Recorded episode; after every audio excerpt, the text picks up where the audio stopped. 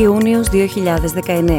Οι διάλογοι φιλοξενούν το Πανεπιστήμιο Johns Hopkins και την δεύτερη ημερίδα του SNF Agora Institute με τίτλο Talking and Listening Across Divides. Σε μια πολύ ενδιαφέρουσα συζήτηση, η οποία πραγματοποιήθηκε στα αγγλικά, επιφανείς επιστήμονες και ερευνητές από διαφορετικούς χώρους και επιστημονικά πεδία αναδεικνύουν όλα όσα μπορούν να μας διδάξουν η εμπειρία και οι επιστήμες, καθώς και τις προϋποθέσεις που επιτρέπουν τον παραγωγικό και δημοκρατικό διάλογο και τη συμμετοχή στα κοινά. Good morning. I would like to welcome you all to June's Dialogues in yet a different location this month. As the case is every month, the dialogues, as you know, aim to generate discussions on a variety of topics and in different spaces that promote open engagement and free speech. The need to have a dialogue has never been as necessary as today, given that our times is defined by extreme polarization gaining ground.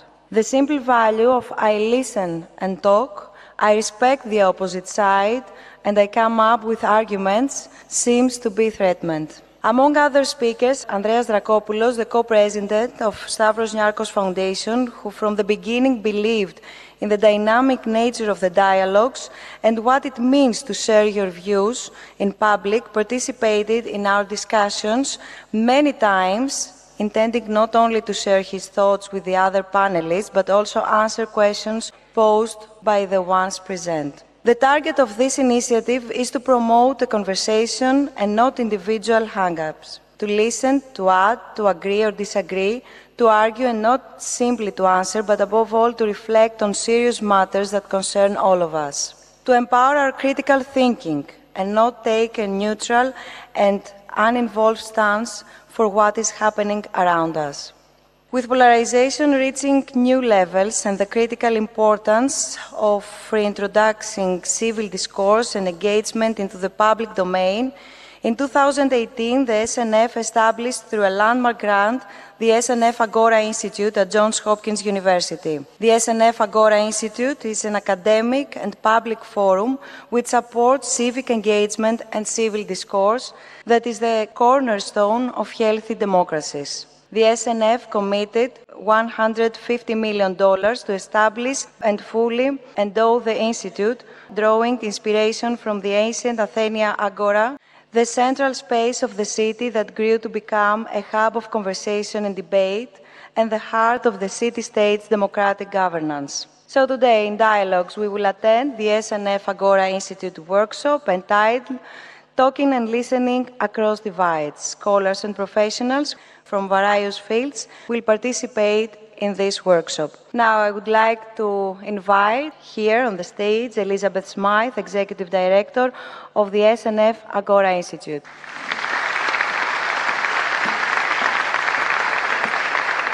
We are looking forward for today's discussion. Thank you, Anna Cynthia.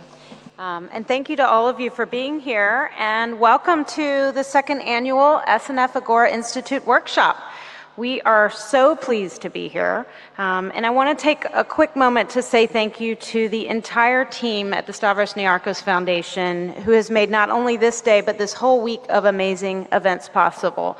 Um, these are the people behind the scenes who do incredible amounts of work. Um, that none of us know about, but that makes this all come to life. So Asiminia and Elenia, Lania, Nancy, Stelios, Vasily, um, the whole team, we appreciate so much all that you've done to make this come to life. Um, what a gift to all of us to be able to communicate, listen, and learn, and celebrate in this incredible environment um, and in this great city whose ancient agora inspired our very founding. But to kick things off, I'd like to welcome to the stage our inaugural director for the SNF Agora Institute, Hahrie Han, a Harvard and Stanford educated scholar who has dedicated her career to understanding political and civic participation and engagement, and who strives to find a way to make her academic work relevant in the world beyond campus, one of the critical pillars of the Agora Institute. Hahrie truly embodies the values that our institute aspires to promote. And so I'm pleased to welcome Hahrie Han to the stage to kick off this program to tell you a little more about her research and to share her vision for the work ahead for the SNF Agora Institute. Thank you. Good morning. Come on, friends. I think we can do better than that. Good morning.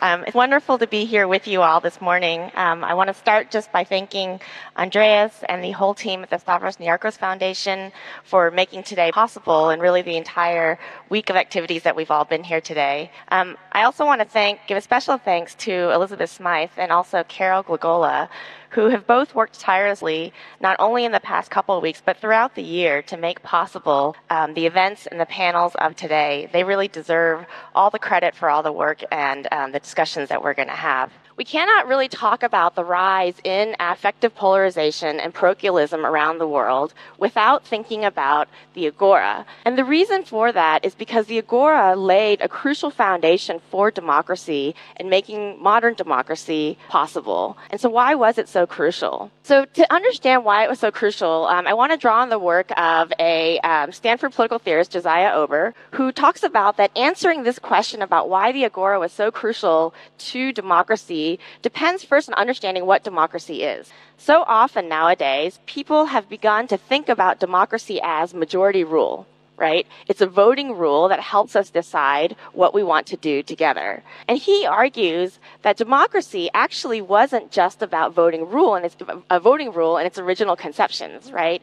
Instead, if you go, I mean, those of you who speak Greek don't need me to tell you that, you know, democracy is really the composite of two words, demokratia, which I'm sure I'm mispronouncing, right? But when put together, it means people power. And power in that original sense was about the capacity of people to act right? So when we think about democracy in its original formulation, it was about sort of the capacity of people to act together. And that's why the Agora was so important because the Agora was a place where people came together to develop the capacities to learn to act together in the ways that they needed to make democracy work. I think the question that the Agora really poses for us is what choices can we make now in the 21st century to realize democracy's promise? Right? What are the choices that we can make about how we want to design the spaces, the agora like spaces, and the institutions that we have to make possible the democracy that we want? And so that question, or a form of that question, has really been in um, the backdrop of my work for many years. So my work has always been dedicated to trying to understand um, how we make the participation of ordinary people possible, probable, and powerful. So I've always wanted to understand how is it that we pull people off the sidelines of public life right? How is it that we cultivate their interests, their motivations, their desires to want to engage with each other? And then finally, um, how do we make that matter?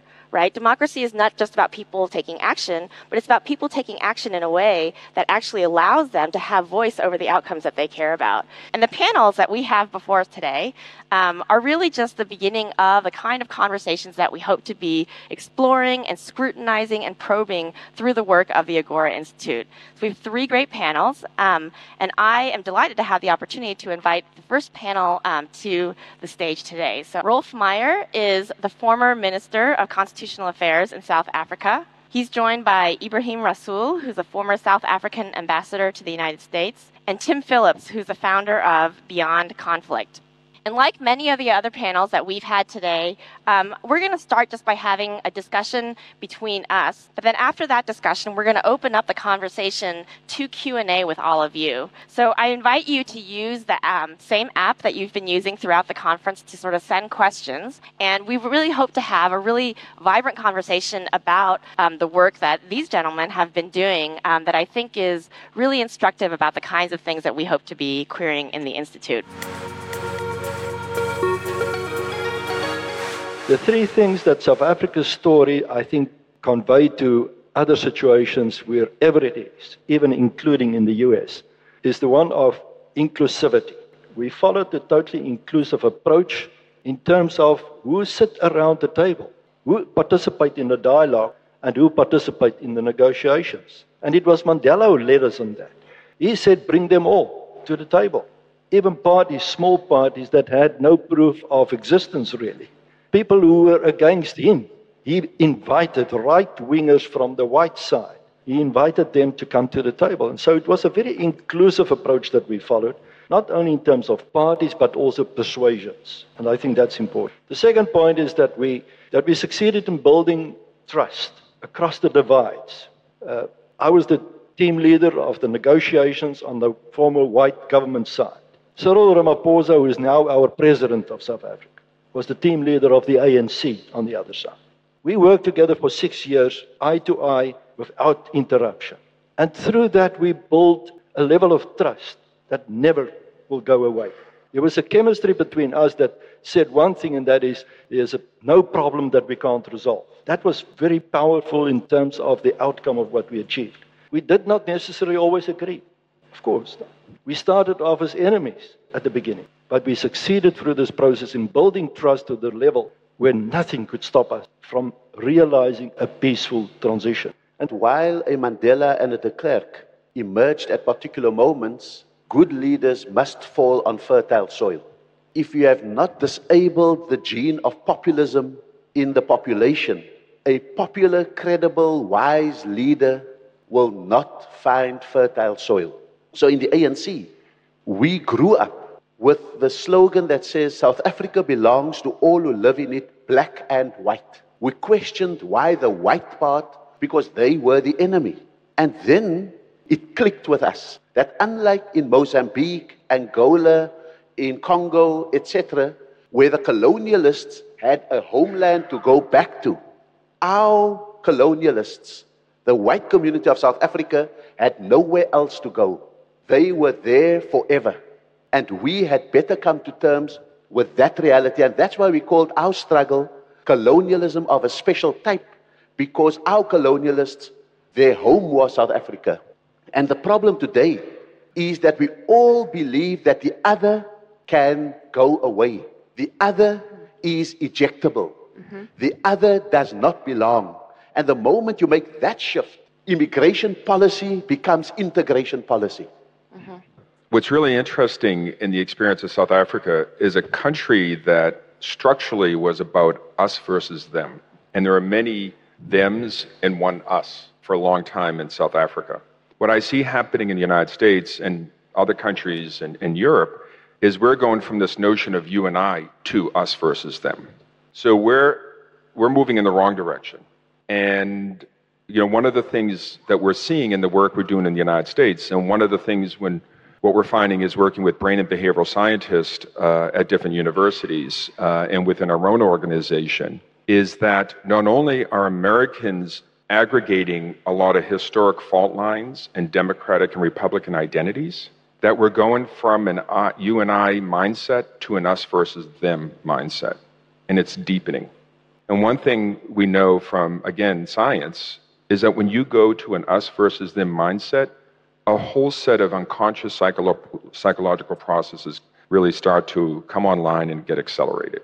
And we're in a hyper polarized environment in the United States. So that adds to what is a toxic mix of polarization, which, like conflict, is inherent in democracy and in every relationship. But when it becomes toxic, it's like a disease that may have been, you know, initiated from an external trigger, but it gets to a point where that then takes over your body. And we're at a state in the United States where this sort of toxic polarization, this us versus them, it's really becoming sectarian in the United States to the point that not only do we really need to, and like in a public health way, unpack this, find out what are the realities of where we're really divided, but how do we begin to learn from South Africa and others? Not these historic, this is how you negotiate, but what Ebrahim was saying, how do you encounter the human in another?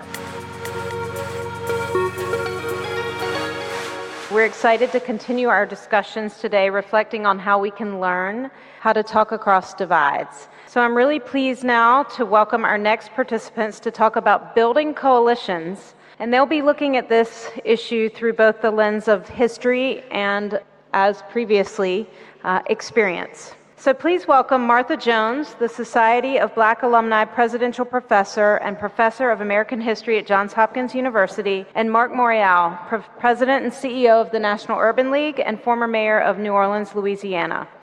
Thanks very much, Elizabeth. Um, and good afternoon. Uh, we are just a few minutes here um, from noon in Athens, and um, I want to join, I think, the chorus of thank yous um, to um, the foundation, uh, to Johns Hopkins, um, and particularly to you, Mr. Mayor, uh, for being here Thank you, with Professor. us. Really thrilled um, to have you. Great to be here. Good. I'm, I'm in, uh, let me, yeah, first of all, just thank you. I want to thank Johns Hopkins and uh, everyone here for having me and for, uh, for the chance to be part of a powerful dialogue. So it's just about that. Good afternoon. Good afternoon. My view of uh, the world and, and, and, and my leadership is shaped uh, by that neighborhood and shaped by the experiences of that neighborhood. So that neighborhood called Pontchartrain Park was an all black neighborhood in New Orleans. It was built in the 1950s. The intent uh, when the city fathers built the neighborhood, the intent was to maintain racial segregation. So they created a neighborhood where African Americans for the first time could own homes. But interestingly, it was next to a white neighborhood of virtually the same size and the same economic character. These were middle, lower to middle to middle class neighborhoods. Uh, and uh, very early on, the first year I went to school, the schools were integrated, but the school was in the white neighborhood. So we had to traverse from the black neighborhood into the white neighborhood to go to an integrated school. When I got to middle school, uh, I left the neighborhood to go to an all white uh, middle school, first African American student to attend that school. So many, in many instances, when I was growing up, I had to live a dual existence. I had to live in the all black neighborhood, and I had to go to the all white school. I had a set of friends at school, I had a set of friends in the neighborhood. The friends in the neighborhood didn't know the friends at school, the friends in the school didn't know the friends in the neighborhood, and so be it. And had to navigate, and you learned interesting things about people uh, when you grow up in that kind of existence. You learn about differences and you learn about similarities. You learn about hopes, fears, aspirations, stereotypes, and the like. So it shaped a lot of uh, how I've thought about uh, trying to lead uh, in all instances where I had an opportunity to, to lead. You really anticipate um, Frances Ellen Watkins Harper, um, who, at the one hand, wants to tell us we're all sort of part of one humanity, um, but she also wants to talk about what it means to come out of a slave society, what it means to come out of a city like Baltimore, what it means to be a black woman in this historical moment. And I think sometimes we find it difficult to speak those two narratives at the same time. In other words, how do we bring our particularity, our starting point? So it is true. I told you two things about me when we met. Um, one is that I was born in central Harlem. That's an important piece for me to put on Yes. the table. Um, and two, um, it turns out that um, my father's most beloved cousin, uh, Bill Jones, lived just around the corner from you. Right. Um, and these are very particular um, moments, places. Um, and so, how do you navigate that? In other words, we're trying to be part of one conversation, but there is a way in which we begin or we enter those conversations through um, very specific times and places that say something about who, what we You bring know, to the it- discussion. It may be a little simplistic. Some may, people may think it's pedestrian. I fundamentally believe that uh, one of the most important things we can do is to create environments where young people have an opportunity to build cross-racial, cross-cultural, and cross-national friendships. Uh, I think that if we do not instill a sensibility in young people, and I'm talking about people at the teenage years, at the college years, in the young professional ranks, a sensibility and an understanding to get to know people beyond stereotypes, beyond perceptions, beyond predispositions, beyond learning, then it is so much more difficult later on to do. But I want to ask about young you because Mm-hmm. yesterday you told me something um, that I didn't expect, Mm-hmm. which is that when you were a, a young person and your father began to take you on the stump Mm-hmm. to the ward, to the precincts, um, to the meetings, um, you were bored and you would rather be with your friends. Um, I, I, I think like any kid, you know, if Yeah. you, my father was, uh, you know, a civil rights leader. My mother uh, was an activist. My father became a, was a lawyer. He he also served uh, as mayor of New Orleans uh, before I did. Uh, and when we were young, we would I would go places with him, not because he was trying to help me learn, but because there was nowhere else for me to be but to go hang out with him. So at ages five, six, seven, eight, nine, I'd go to these community meetings, I'd go to these places, and it'd be absolutely boring because I couldn't, you know, you're too young to really understand the conversation. When I got to be about 10, 11, and 12, uh, he got elected uh, when I was 10 to the legislature, and I go to the legislature uh, and spend a week or two with him in the legislature. And I was old enough that it started to click and make sense in terms of what was really going on. Uh, and I remember being a boy uh, in the legislature when they debated such things as sex education in schools. This is 1969, 1970 in the Louisiana legislature. Uh, I remember my father had a bill uh, that uh, delabeled blood. Louisiana had a law at that point in time where blood had to be labeled as black O positive, white O positive, and it was illegal to give a transfusion to a black person with white blood, quote unquote, or a black person uh, with white blood. Uh, and uh, he had a, a bill to delabel it, uh, and it turned into a really national, national story because one of the members of the legislature jumped up uh, in the debate and started using the, the most worst and awful profanity right, against the bill. So things began to click at that age. And so that exposure, uh, which, you know, and so I think kids sometimes, when you're exposed, they're going to either love it or they're going to resent it Are they're going to love it Are they're going to hate it, particularly if their parents are compelling it, right? Uh, but for me, I, I, I, I wouldn't trade even those days of going to those NAACP meetings, those political meetings, even when I was bored for anything in the world, because finally you get older and it begins to click. And so the point really is, uh, you know, to everyone, we have to expose to the best of our ability our young people uh, to things that adults do. For example, this is a powerful dialogue in here. Uh, I think uh, this sort of dialogue, I think, including students, college students, high school students, giving them an opportunity to sense what happens, what goes on when people have a conversation about serious issues and serious matters. I think cross national and cross cultural dialogues, I don't think we can do enough of that uh, because I think in the long run it will pay off. You know, I spent 16 years um, from 2001 to 2017 living in the state of Michigan.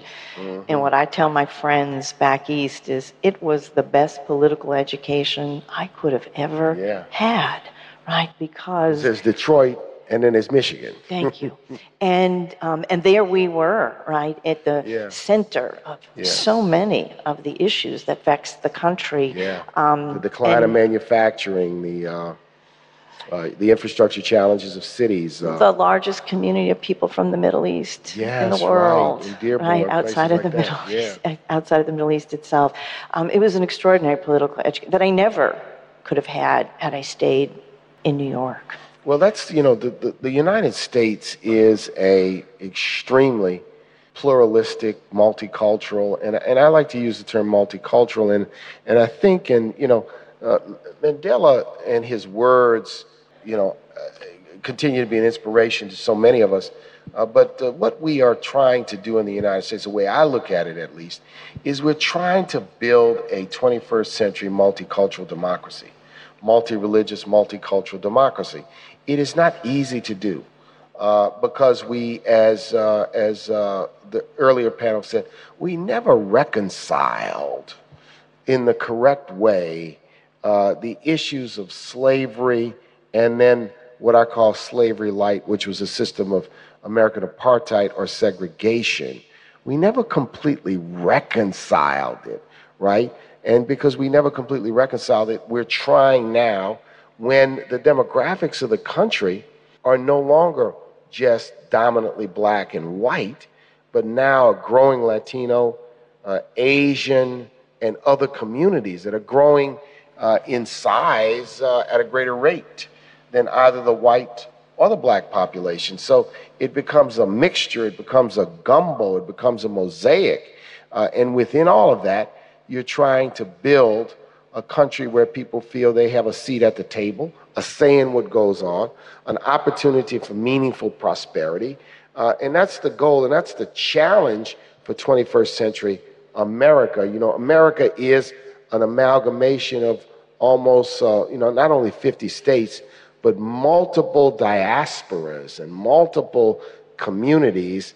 But it's on top of this foundation of several hundred year legacy of slavery and segregation.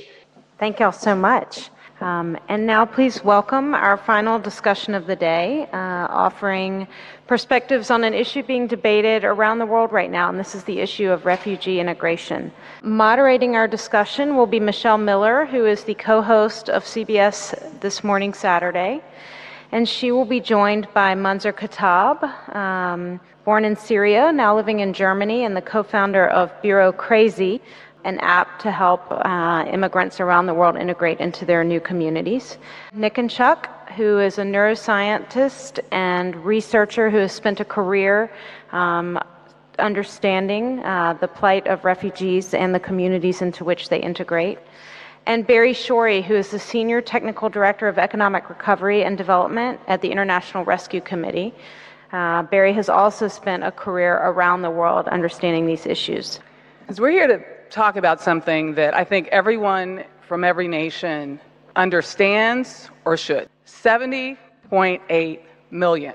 Number of displaced people. Poverty, war, famine, and soon climate change impacts on these people moving, migrating, being ripped apart from their nations, their communities, and their people. There's an impact to them. There's an impact to the communities who choose to welcome them there is an impact to those who choose to neglect them. We are at a time in more displaced in the world since World War II.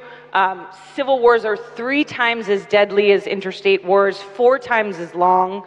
Um, 60% of conflicts that started in the early 2000s have every five years sort of reignited.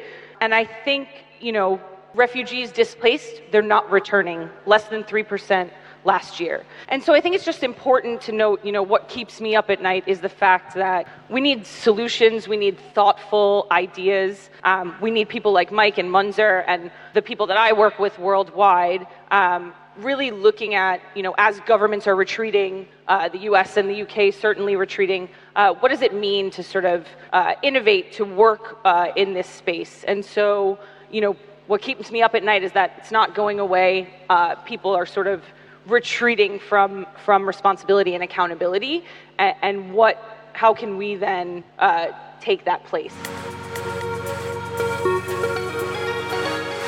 No one really prepares you for what a war is going to feel like. No one prepares you for what it's going to be like to pick up that bag, shut the door, and never see that room again. You don't know when that memory of that room, the smell, the paint on the walls, when that's going to attack you in the moments when you feel safe.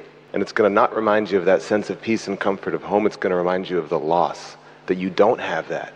Forced displacement, whether it's because of climate, because of conflict, because of uh, domestic violence, whatever it might be, forced displacement is embodied at the cellular level. It affects the production of your DNA. It's literally encoded on your DNA in a way that is passed down into subsequent generations that could in certain environments predispose your children to depression and to other mental health symptoms. Did, did everyone hear that? I, I have to hear you. Did you. You got that, right? It has a physical, physical toll on our body. You know, I spent most of the past seven years working between Jordan and, and Lebanon, especially in Zaatari refugee camp on the border of Jordan and Syria. And one of the most challenging things, and this goes back to the question of what keeps me up at night, is that there's a there's a certain lie that I believed as well that I, as an American citizen, as someone who can travel freely, as someone who, in the eyes of every refugee that I have befriended, oh, I got to befriend this guy, he can help me in some way. I can't.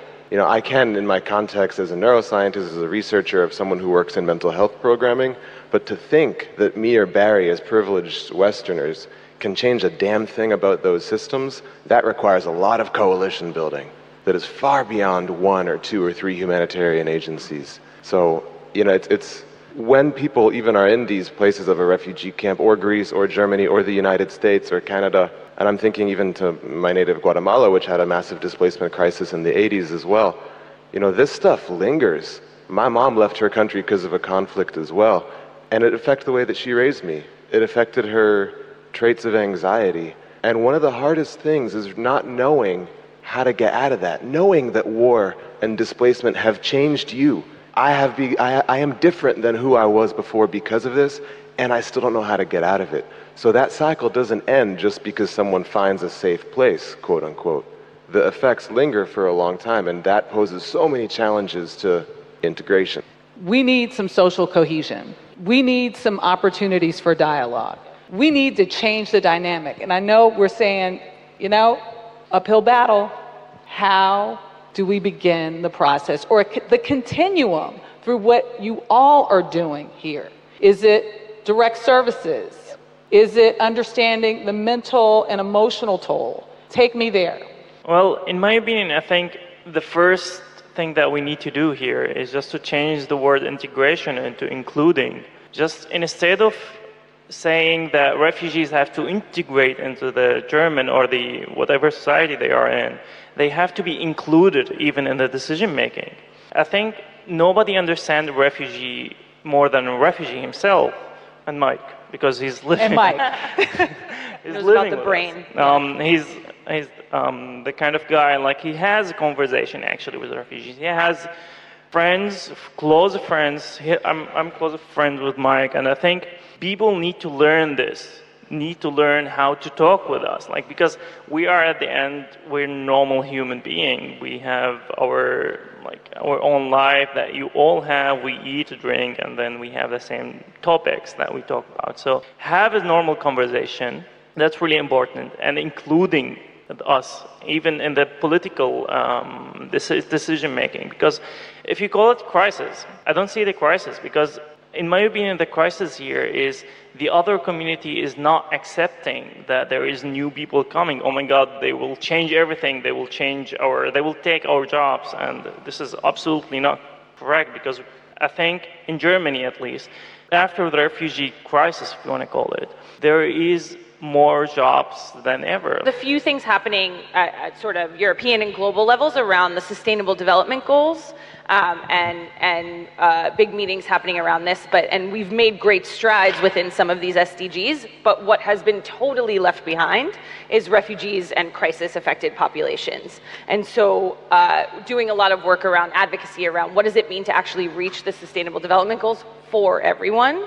And then the other thing that's the other big sort of thing that's happening is the global refugee compacts. Um, so Jordan, Ethiopia, a few countries um, have been negotiated into these compacts around uh, refugee sort of uh, outputs and, and, outcomes and looking at that. And so, how can we really uh, uh, pressure sort of donor governments to be able to to open up opportunities around these compacts as well? So those are just two policy bits. And Michelle, to be optimistic, there there are so many great small community level dialogue initiatives and programs in Greece, in Germany, in the United States, at the county and municipal level of, of communities that are receiving refugees. So it's it's not all you know blackness and darkness. It's it, there's so many good small initiatives happening, and the truth is, it's incredibly dangerous for you as a person to meet someone that you hate or have said that you have hated. So you see tremendous transformations in people when they're actually forced to be in that intimate space with someone that they profess hating.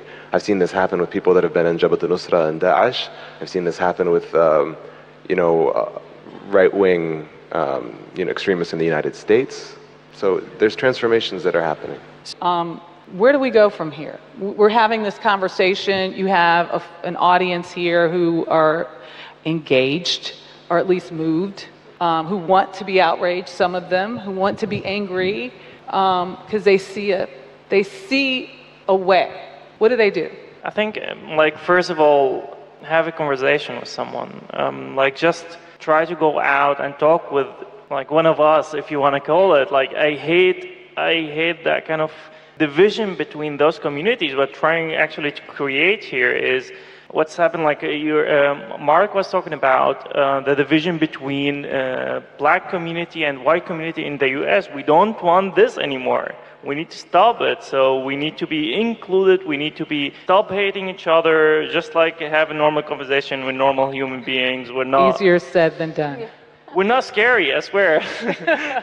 I, I would just say, I made so many assumptions about what I think refugees should want when they when they arrived in Jordan, when they arrived in the camp that I was working in, when they arrived in the United States. Ask Munzar what he wants and fight to help him get it. End of discussion for that. I mean, I would just add too. I think you know, there's around the personal and really understanding the refugee experience and and talking to refugees. I think also putting pressure on your governments, putting pressure on even your companies to sort of be more inclusive hiring practices and, and even sort of just saying what does it mean to have a diverse workforce? What does it mean to be a diverse city and how do you push for that? And then you know vote vote uh, for, for the for the people and policies and practices that um, matter and that open up the space. But yeah